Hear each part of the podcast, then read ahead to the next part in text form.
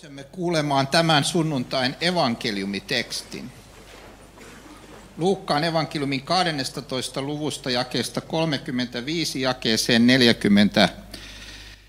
Pitäkää vaatteenne vyötettyinä ja lampunne palamassa.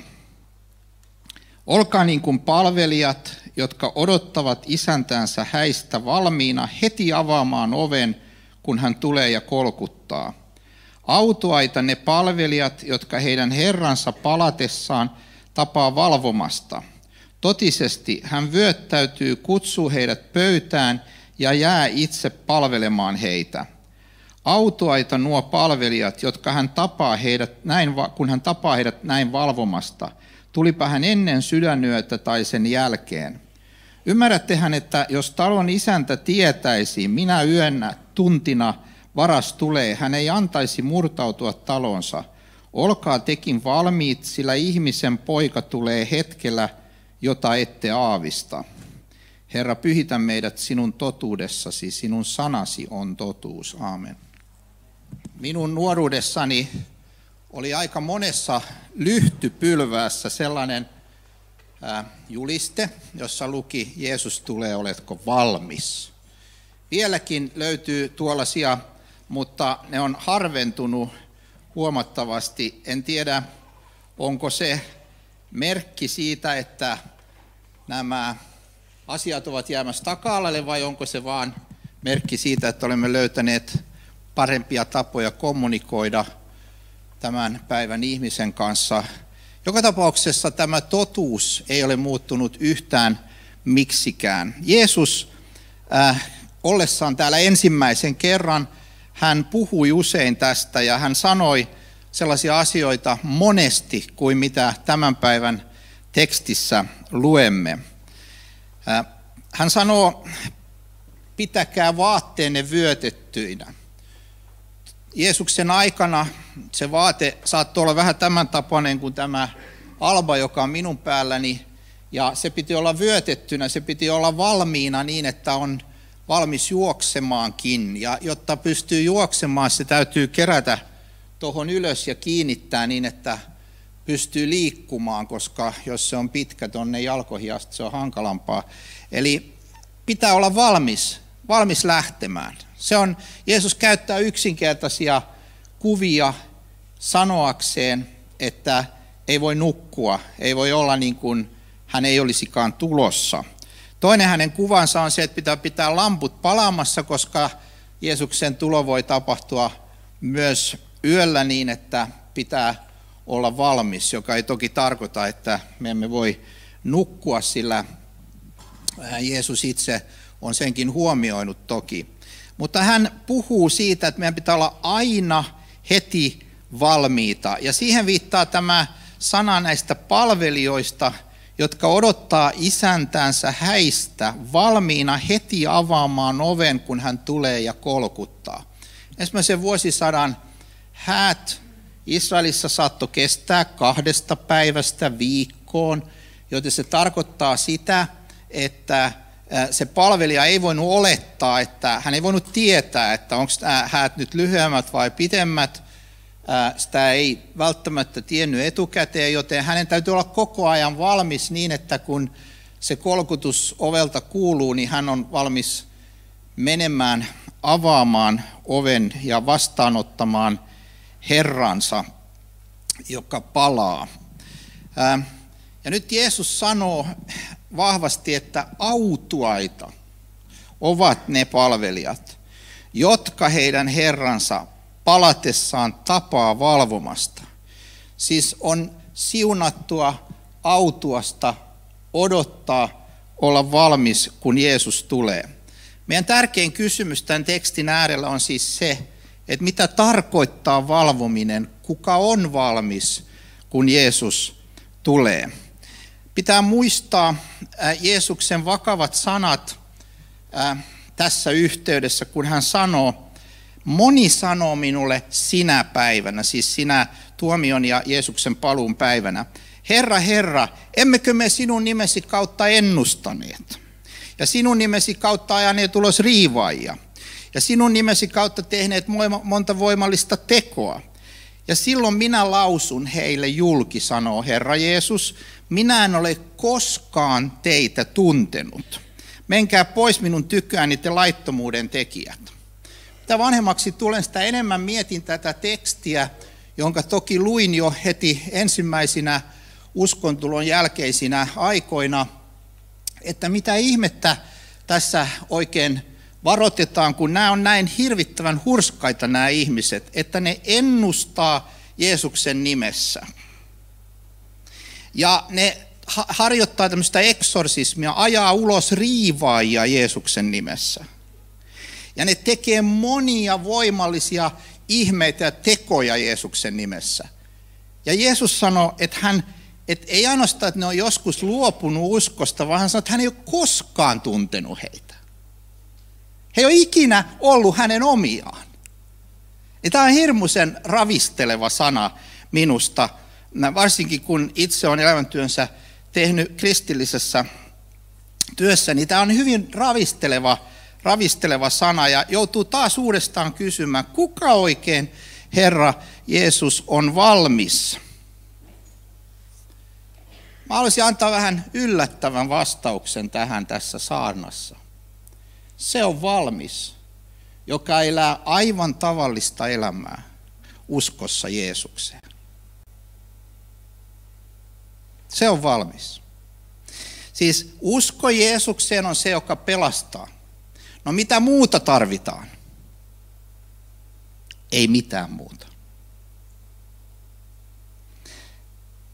Jos sä tiedät olevasi syntinen ja sä elät siitä, että Jeesus antaa sinulle synnit anteeksi.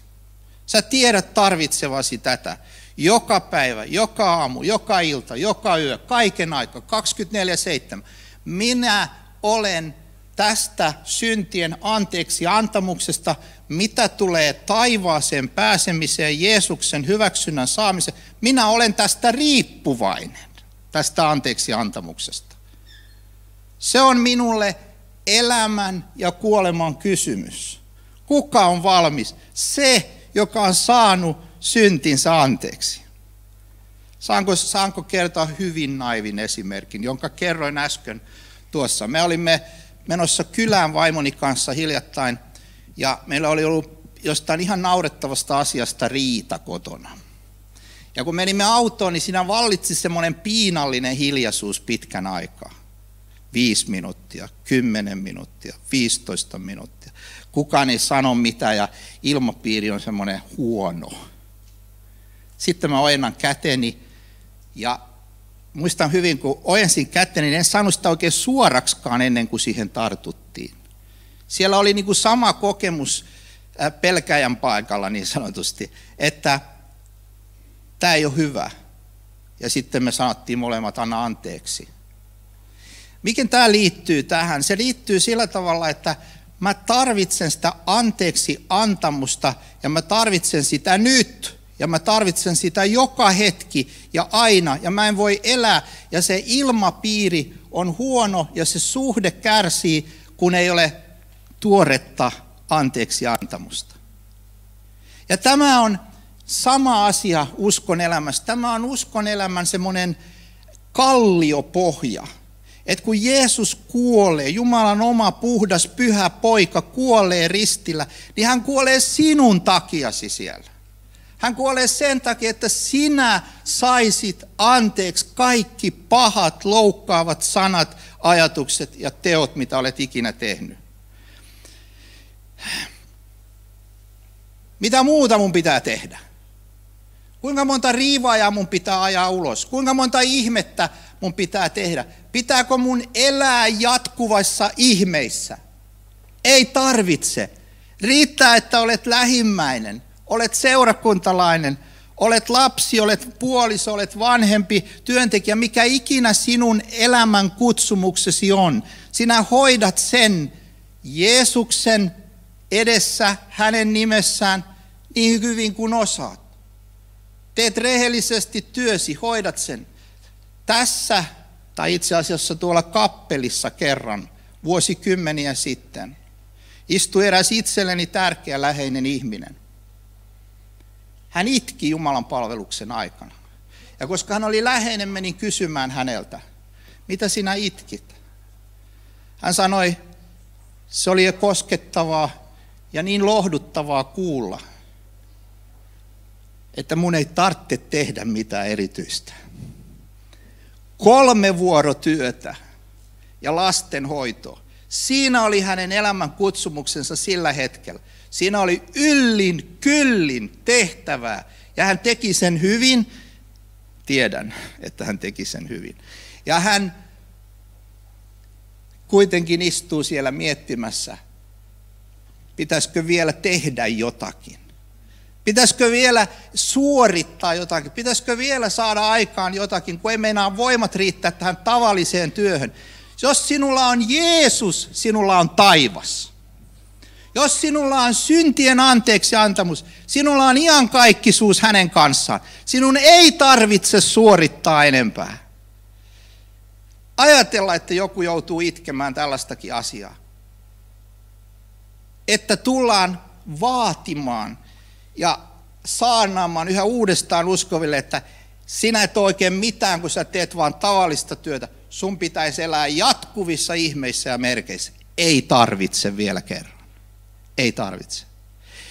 Jumala tekee niitä ihmeitä ja antaa niitä merkkejä silloin, kun hän haluaa. Se on hänen asiansa ja meidän ei tarvitse siihen puuttua. Me vain palvelemme Jeesusta palvelemalla lähimmäistä ja niitä ihmisiä, jotka on uskottu meidän, ää, meidän huostamme. Totisesti hän vyöttäytyy, kutsuu heidät pöytään ja jää itse palvelemaan meitä. Jos ei liturgi olisi sitä vielä sanonut, hän todennäköisesti kohta sanoo täällä, että, hän, että Jeesus itse palvelee meitä tässä ehtoollispöydässä. Aivan oikein. Ja tiedätkö mitä? Jeesus itse palvelee niitä, jotka tulee perille. Minusta tämä on käsittämätön ja tämä on hieno käännös tässä tekstissä. Ensin sanottiin, että pitää olla palvelijoiden valmiita koko ajan, että kun Herra tulee, niin me palvellaan häntä. Sitten yhtäkkiä sanotaan, mutta oikeasti siinä käy muuten niin, että kun te tuutte perille, niin Jeesus vyöttäytyy. Voitko kuvitella? Voitko kuvitella, että me olemme perillä ja me olemme, että missä meidän pitää palvella ja palvoa häntä, niin meidän käsketään olla rauhassa, sillä Jeesus on vyöttäytymässä ja kohta hän kutsuu meidät pöytään ja hän itse palvelee meitä. Jeesus palvelee meitä taivaassa. Tämä on käsittämätön sana. Mutta ihmeellistä Jumalan nöyryyttä ja armoa se osoittaa. Kun hän saapuu, hän jälleen kerran osoittaa meille sitä armoa, josta me olemme eläneet. Tämä on minusta niin hieno sana, kun Pietari sanoo, ja Pietari tiesi kokemuksesta, koska hän oli tarvinnut tätä armoa elämänsä aikana, niin hän sanoo, pankaa täysi toivonne siihen tuomioon, joka tulee Jeesuksen ilmestys. Siihen sydänjuuria myöten kulkevaan tuomioon. Kyllä, sieltä sellainenkin tulee, mutta pankaa täysi toivonne siihen armoon. Ja muistetaan nyt, mitä armo on. Armo on sitä, että Jeesuksen tähden sinä et saa, mitä sinä ansaitset. Ja toiseksi, Jeesuksen tähden sinä saat, mitä sinä et ansaitse. Sinä saat ihan kaikki sen elämän, Jumalan lapseuden. Ja kaiken tämän Jeesus odottaa antaakseen meille.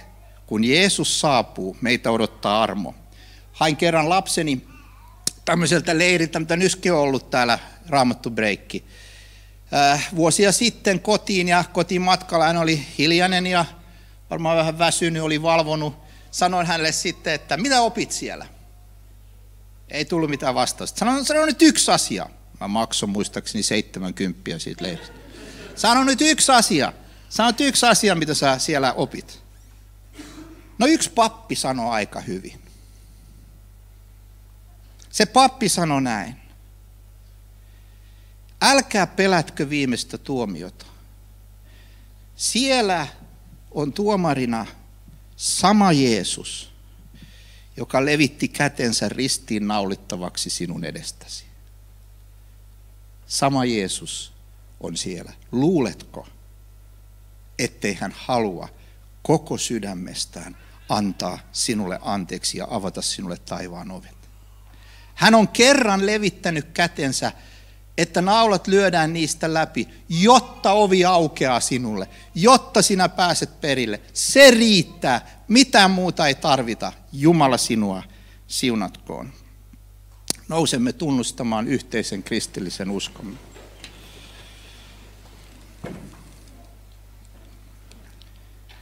Minä uskon Jumalaan, Isään kaikki valtiaaseen, taivaan ja maan luojaan, ja Jeesukseen Kristukseen, Jumalan ainoaan poikaan, meidän Herramme, joka sikisi pyhästä hengestä, syntyi neitsyt Mariasta, kärsi Pontius Pilatuksen aikana, ristiinnaulittiin, kuoli ja haudattiin, astui alas tuonelaan, nousi kolmantena päivänä kuolleista, astui ylös taivaisiin, istuu Jumalan, Isän kaikkivaltiaan oikealla puolella ja on sieltä tuleva tuomitsemaan eläviä ja kuolleita. Ja pyhään henkeen, pyhän yhteisen seurakunnan, pyhäin yhteyden, syntien anteeksi antamisen, ruumiin ylösnousemisen ja iankaikkisen elämän.